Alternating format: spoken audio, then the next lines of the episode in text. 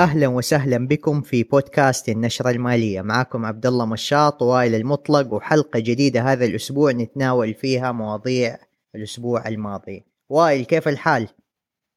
بخير يا عبدالله، شلونك؟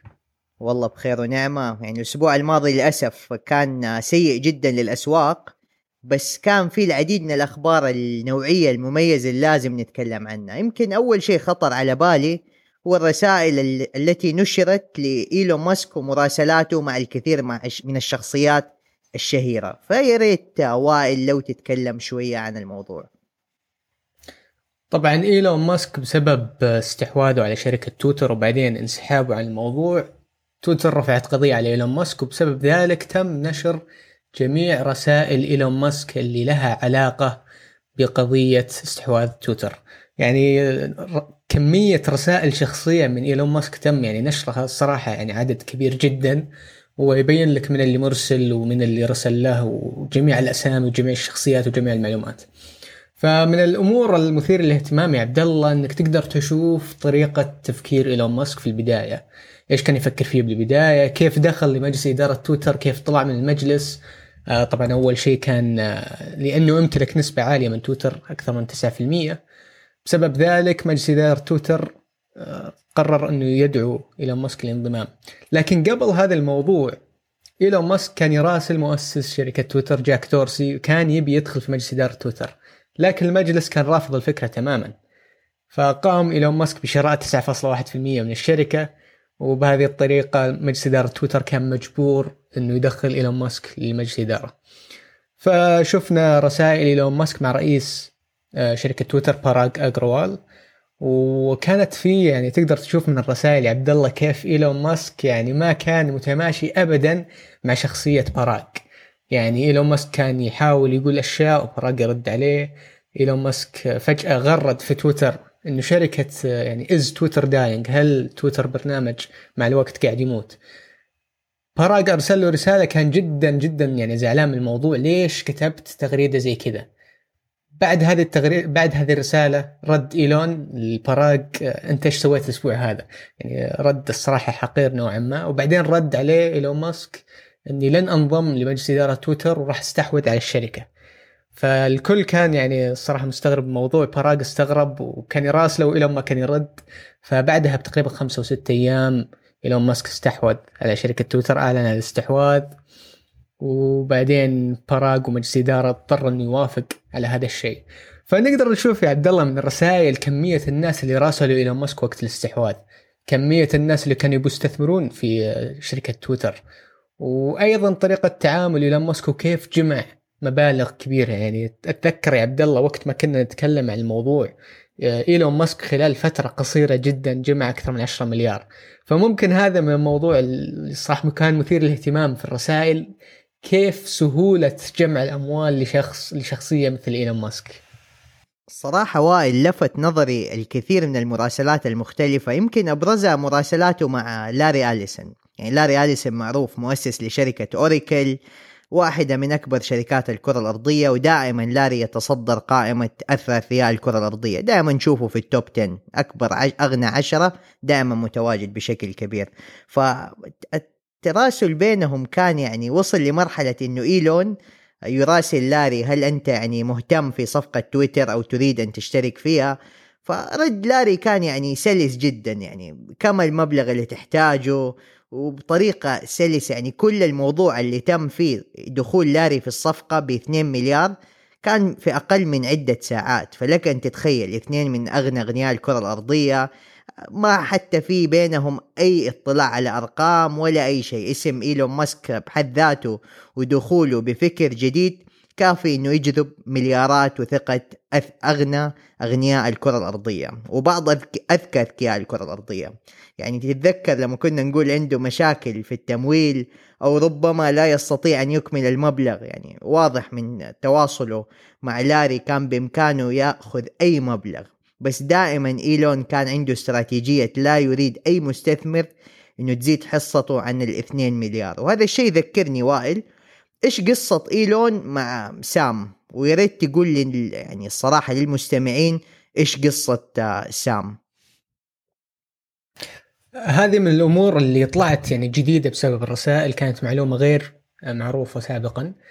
سام بانك من هو مؤسس منصة FTX للكريبتو، أحد أغنى الشخصيات في العالم، أعتقد ثروته تزيد عن 30 مليار دولار. سام كان قبل قصة إيلون ماسك كلها كان ينوي استحواذ على تويتر، ولكن لأنه أعلن إيلون أنه راح يستحوذ على الشركة، قرر سام أنه يتواصل مع إيلون ويحاول يستحوذ على الشركة مع إيلون. فقال سام عن طريق مستشاره ويليام ماك أسكيل أنه يريد الاستثمار بين 1 مليار إلى 15 مليار دولار، يعني كان عنده الاستعداد يستثمر مبلغ ضخم جدا. الغريب في الموضوع أنه إيلون ماسك طنشه تماما، يعني كان سام يراسل إيلون ماسك وإيلون ماسك يقول له أنا مو مهتم، مو مستعد لفكرة بلوك تشين وتويتر و فيعني كان عندك شخصية مستعدة أن تستثمر 15 مليار دولار معك، ولكنك يعني بالنهاية تجاهلت رسائل سام.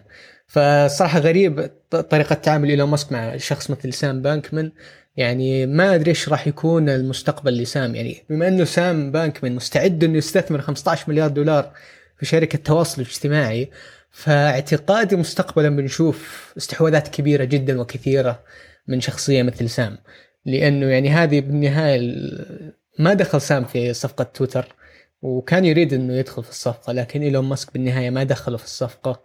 وكان موضوع غريب لأنه الكثير مستغرب طريقة التعامل إيلون ماسك مع هذه الشخصية.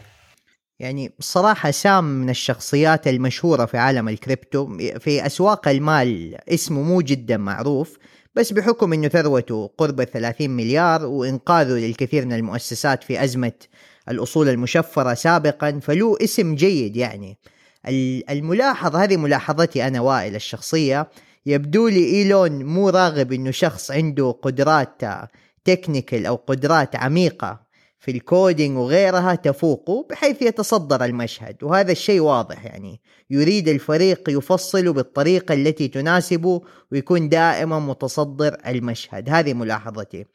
بعيدا عن موضوع سام، ملاحظات أخرى في المراسلات قبل ما ننهي الموضوع. لاحظت أنه أسلوب إيلون في المراسلة وفي الرد على الناس يعتمد بشكل كبير على الشخص اللي راسله، فطريقة تراسله مع لاري مختلفة تماما عن طريقة السخرية أو الضحك من الأصدقاء المقربين. وكذلك ملاحظة آخر عرفنا من الأصدقاء المقربين، سرعة ردود إيلون في الرسائل على غيره، يعني كثير تفاصيل توضح لك شخصية إيلون بشكل يعني شخصي قريب جدا. أنا للأمانة يعني تفاجأت بكمية المعلومات اللي الآن الشخص أصبح يقدر يميز فيها شخصية إيلون فقط بناء على مراسلات شخصية توضح الجانب الشخصي للشخص بدون أي زي ما يقولوا تمثيل أو تملق أو غيرها من الأمور الأخرى اللي تكون موجودة في أي ظهور إعلامي. فوائل ما أعرف إذا حابب تضيف شيء ولا نروح للخبر العملاق الآخر. أعتقد أهم نقاط الموضوع تكلمنا عنها، لكن صراحة موضوع أنه رسائل شخصية لإيلون ماسك يتم نشرها يرجعنا الموضوع ليش إيلون ماسك بالنهاية دخل إلى قضية مع تويتر.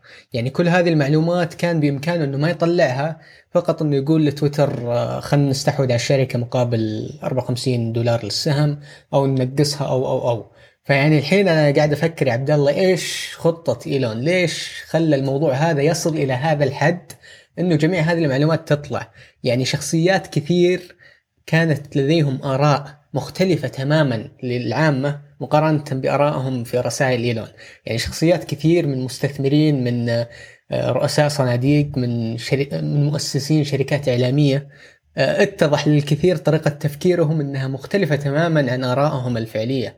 فأعتقد أنه إيلون أثر سلبيا على شخصيات كثير بسبب إيش؟ بسبب شيء الصراحة غير واضح، فيعني هذا اللي أنا لاحظت الآن.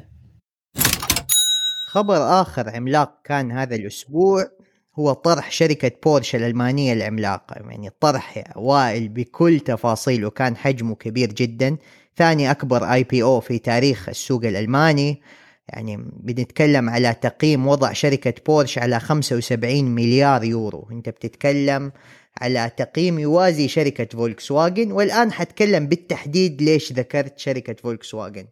عائلة بورش بايخ هي العائلة المالكة لمجموعة فولكس واجن، ومن أصولهم أنهم أسسوا شركة بورش. أصبحوا يملكوا مجموعة فولكس فاجن العملاقة والتي تملك أسماء أخرى بارزة مثل أودي، لامبورغيني، بنتلي، بوغاتي، بورش طبعا منها، وفولكس واجن. فهذه المجموعة تعتبر دائما كانت تتنافس إنها أكبر أو ثاني أكبر مجموعة سيارات في الكرة الأرضية من ناحية عدد السيارات المصنعة سنويا، كانت تتنافس بشكل شرس مع تويوتا وسابقا مع جنرال موتورز. فخروج بورش من هذه المجموعة يعني يعد ضربة كبيرة لإيرادات الشركة نفسها، ولكن خروج استراتيجي للعائلة المالكة للمجموعة ولشركة بورش. إيش السبب؟ بورش حاليا تمثل تقريبا 25%، بنتكلم على ربع الأرباح التشغيلية لإجمالي المجموعة، بحكم أنه بورش من الشركات الربحية عالية جدا. الربحية فيها عالية لأنها تخدم قطاع السيارات الفارهة اللي أسعارها عالية مقارنة بالسيارات المنخفضة التكلفة. فتقييم 75 مليار يعني كانت قريبة جدا إنها تلامس التقييم حق فولكس واجن خلال نفس الجلسة، والذي هبط بشكل كبير بسبب امتعاض وخروج إيرادات كبيرة من شركة فولكس واجن.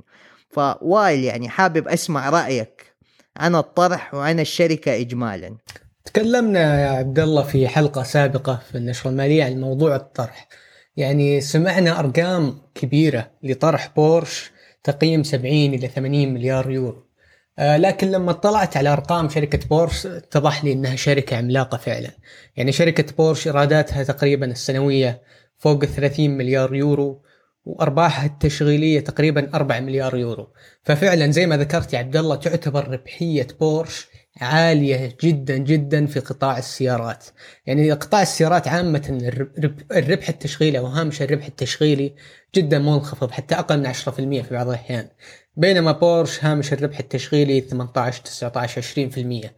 فالشركة ربحيتها جدا عالية، والكثير بدأ يقول يعني سابقا قبل انفصال بورش عن فولكس واجن إنه مستقبل بورش في الالكتريفيكيشن أو التحويل الكهربائي أفضل بكثير من شركات أخرى.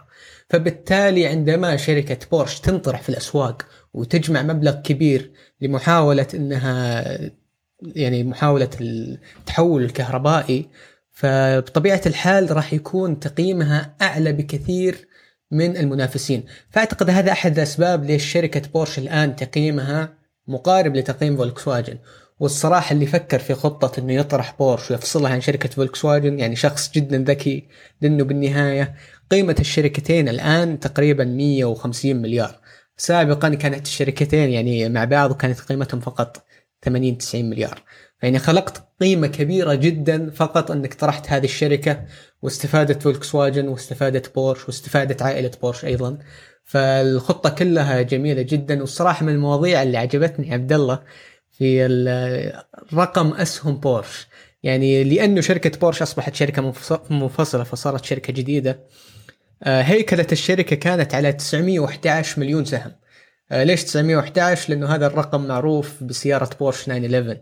فصارت الشركة مقسومة إلى 911 مليون سهم، والرمز السهم في السوق الألماني هو P911. فيعني الأرقام كلها ترمز لسيارتها المعروفة، وهذا يعني براندنج وفكرة ذكية من شركة فولكس واجن. الصراحة الطرح كان ناجح وكان أفضل من التوقعات. ممكن عبد الله تذكر لنا من أهم المستثمرين وإيش الأهداف المستقبلية لشركة بورش ولشركة فولكس واجن؟ بلا شك طرح نوعي ومهم الصراحة للكثير من الشباب والشابات المهتمين في منتجات الشركة. الطرح جمعوا فيه أكثر من 18 مليار يورو، نتكلم على 19.5 مليار يورو بالتحديد.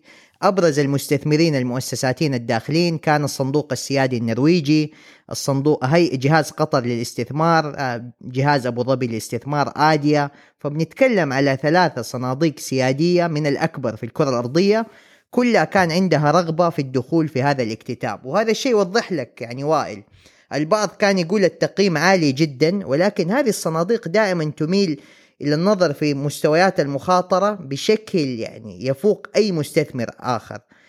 اسم آخر من المستثمرين المؤسساتين اللي كان مميز تي رو برايس، يعني شركة من الأكبر في الكرة الأرضية كذلك كانت. الثلاثي الصناديق السيادية بالإضافة إلى تي روي برايس تكلم على غطوا 40% من الأسهم المطروحة، وجهاز قطر للاستثمار سبق كان عنده حصة في الشركة، ويعني في شركة فولكس واجن بالتحديد. فمن ناحية أرقام للشركة، الشركة أنهت أول 6 أشهر من عام 2022 ببيع 145 ألف سيارة بهبوط طفيف عن العام الماضي، يعني وائل تقدر تقول أقل ب7,000 سيارة عن العام الماضي، ولكن رغم ذلك الشركة إيراداتها خلال نفس الفترة كانت أعلى بكثير. يعني الشركة سجلت إيرادات توازي 18 مليار يورو 17.92 بالتحديد، بارتفاع 19.4%. البعض يقول كيف باعوا سيارات أقل ورغم ذلك الإيرادات كانت أعلى؟ للعديد من الأسباب. أول شيء فيها رفعوا من الأسعارهم بشكل كبير، كذلك كان في موضوع أنه في أنواع جديدة تم بيعها، البرودكت ميكس أو نفس المنتجات التي تم بيعها مختلف كليا عن العام الماضي. الاكتتاب في الوقت الحالي وسط الظروف اللي نشهدها العالم من هبوط، من تراجعات لكل العملات العالمية، أنا أشوفه ناجح بكل المقاييس. واتفق معك وائل، فعلا الشخص الذي قرر أن يطرح شركة بورش بشكل منفصل بلا شك هو كان ضربة معلم وشخص ذكي جدا. وللمعلومية، تقييم شركة بورش الحالي يضعها لتصبح رابع أكبر شركة سيارات في الكرة الأرضية بعد تسلا، تويوتا وفولكس فاجن الأم سابقا. الصراحة موضوع مثير للاهتمام. بعد طرح شركة بورش شفنا إعلان من شركة إنتل إنها تنوي طرح شركة موبايل آي المملوكة لها، فممكن يا عبدالله بعد طرح شركة بورش راح نشوف زخم الطروحات يرجع للأسواق المالية. يعني من بداية العام في السوق الأمريكي تم طرح تقريبا 32 شركة فقط، يعتبر رقم جدا جدا منخفض، وتوقع أسوأ رقم منذ 2009. يعني الأسواق المالية الآن جدا يعني تنتظر أي طرح قادم، فربما طرح بورش راح يغير هذا الموضوع. وطرح موبايل آي المتوقع أن يكون تقييمها 30 مليار، إحدى الشركات الكبرى في قطاع رقائق شركات السيارات الذاتية. فمنتظرين يا عبدالله المستقبل للطروحات والاكتتابات، وأعتقد أنه بما أنه طرح بهذه القيمة وبهذا المبلغ 19 مليار يورو، الكثير راح يشوف فكرة الأسواق المالية الآن يعني ليست سيئة، مع أنه الأسواق هبطت بشكل كبير، إلا أنه في كمية فلوس تدور فرص جديدة ومن ضمنها الاكتتابات. بلا شك، يعني لما نتكلم على فترة أداء السوق خلال الفترة الماضية نرى هبوط كبير مقارنة بالأعوام الماضية، وإن شاء الله حنتكلم عن هذا الموضوع بالتحديد قبل الختام. موضوع آخر مهم كان نتائج شركة نايكي، وأنا شخصيا كنت منتظر نتائج شركة نايكي لأنها تغطي وبشكل كبير شهية السوق. عندك أسماء معينة مثل أبل، نايكي، ماكدونالدز، وولمارت، أي شركات سوبر ماركت تعطيك نظرة وبشكل كبير على الاقتصاد. يعني أنت بتتكلم على شركات المستخدم العادي يستخدم منتجاتها، فنتائجها تعكس لك المستقبل بطريقة نوعا ما أوضح من ما تتوقع. خلينا نتكلم. الشركة أعلنت عن إيرادات 12.7 مليار دولار، كانت أفضل من التوقعات، حتى يعني زي ما نقول ربحية السهم كانت أفضل من التوقعات. ولكن رغم ذلك هبط سهم نايكي بأكبر هبوط منذ 21 عام بالتحديد عام 2001. إيش السبب؟ كان سببين رئيسية. أول شيء هبوط هوامش الربح الإجمالية بشكل طفيف، وتحذير الشركة بأن الربع القادم سوف يكون هنالك مصاعب كبيرة جدا. إيش في الربع القادم؟ في فترة الكريسماس، يعني الربع الأخير من العام دائما المبيعات فيه عالية، سواء كانت الشركة نايكي، أمازون أو أبل غيرها من الشركات، لأنه بتتكلم في موسم الكريسماس في نهاية ديسمبر، ودائما يكون في عروض وفي شهية كبيرة للهدايا في الأسواق الغربية سواء كانت أمريكية أو أوروبية حتى. فالشركة إنها تحذر وتسحب من توقعاتها للفترة القادمة يوضح لك إنه فعلا شايفين شيء إحنا مو شايفينه، وهنالك توقع للأسوأ. شركة نايكي كذلك كان عندها مشكلة كبيرة خلال هذا الربع وائل، كانت ارتفاع المخزون، الانفنتوري. ارتفع المخزون ب$3 مليار فوق التوقعات، وصل 9.66 مليار دولار. بتتكلم على مخزون عملاق. وطبعا زيادة المخزون وهنالك مشاكل في الطلب تعني بأن الشركة سوف تعاني خلال الفترة القادمة من ناحية الكاش فلو، هيكون عندها قدرة أقل في جني الأرباح، وهذا الشيء يهم بشكل كبير المستثمرين. وائل، إيش رأيك في نتائج نايكي وإيش تعطيك انطباع لآخر 3 أشهر من العام الحالي؟ فعلا نتائج سيئة يا عبد الله، والكثير متوقع أنه بسبب ارتفاع المخزون راح نشوف خصومات كبيرة على منتجات نايكي، يعني بطبيعة الحال لأنه الشركة عندها مخزون بهذا الحجم أكثر من 9 مليار دولار. الشركة راح تضطر أنها راح تبيع هذا المخزون بأسرع وقت ممكن وعن طريق خصومات كثيرة. فيعني هذه الأخبار اللي بدأت تصل للناس، وكذلك الكثير متوقع بسبب ارتفاع المخزون بهذا الحجم هوامش الربح مستقبلا راح تنخفض بشكل كبير. القطاع كله يا عبد الله كان متأثر بشكل كبير في هذه السنة، خصوصا في السوق الصيني. يعني شفنا مثلا شركة أديداس وشركة نايك كانت في مقاطعات كثيرة من الشعب الصيني تجاه هذه المنتجات وتأثروا سلبا بشكل كبير. يعني حتى مثلا شركة نايك أعتقد من بداية العام سهم شركة نايك منخفض أكثر من 50%.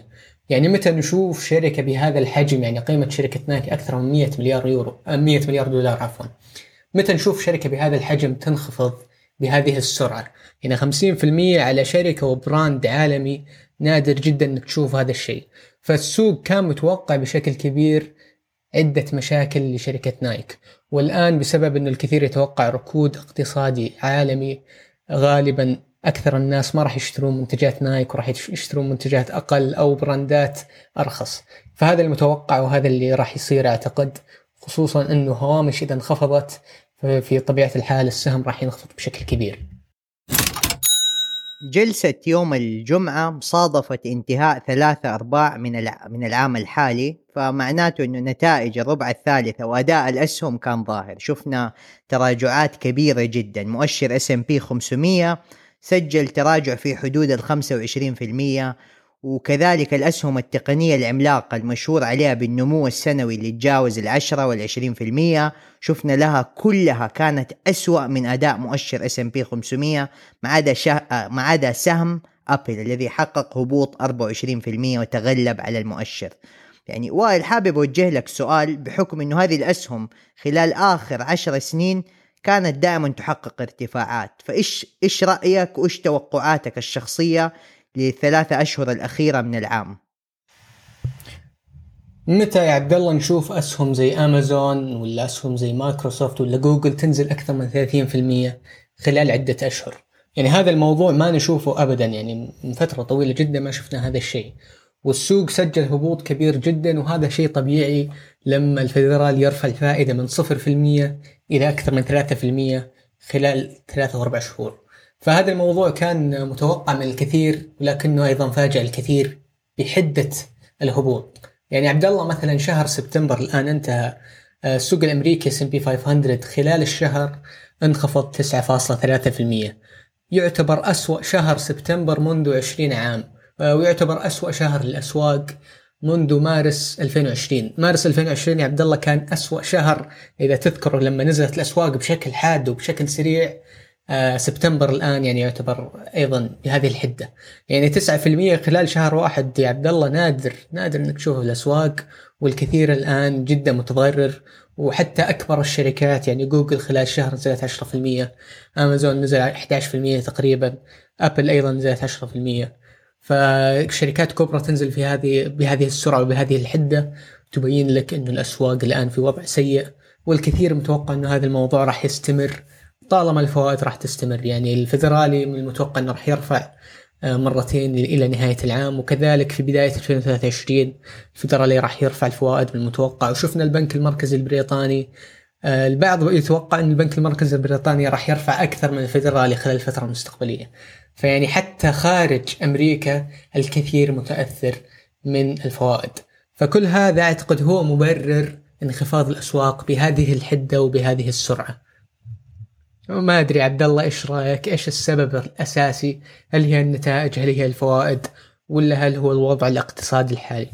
وائل، لو تلاحظ في الكثير من العلامات المختلفة التي تحذر من القادم. عندك أرقام التضخم أعلنت في الشهر الحالي في ألمانيا تتجاوز 10%. شفنا كذلك أرقام للعديد من الدول الأوروبية الأخرى فيها معدلات تفوق 10%. يعني بعيدا عن الفيدرالي وأرقام التضخم الأمريكية، أنت بتشوف ظاهرة ما شفتها منذ فترة طويلة. كثير مناطق حول الكرة الأرضية وأسواق رئيسية للشركات ترى أنه عندها مشاكل كبيرة قادمة من ناحية الطلب.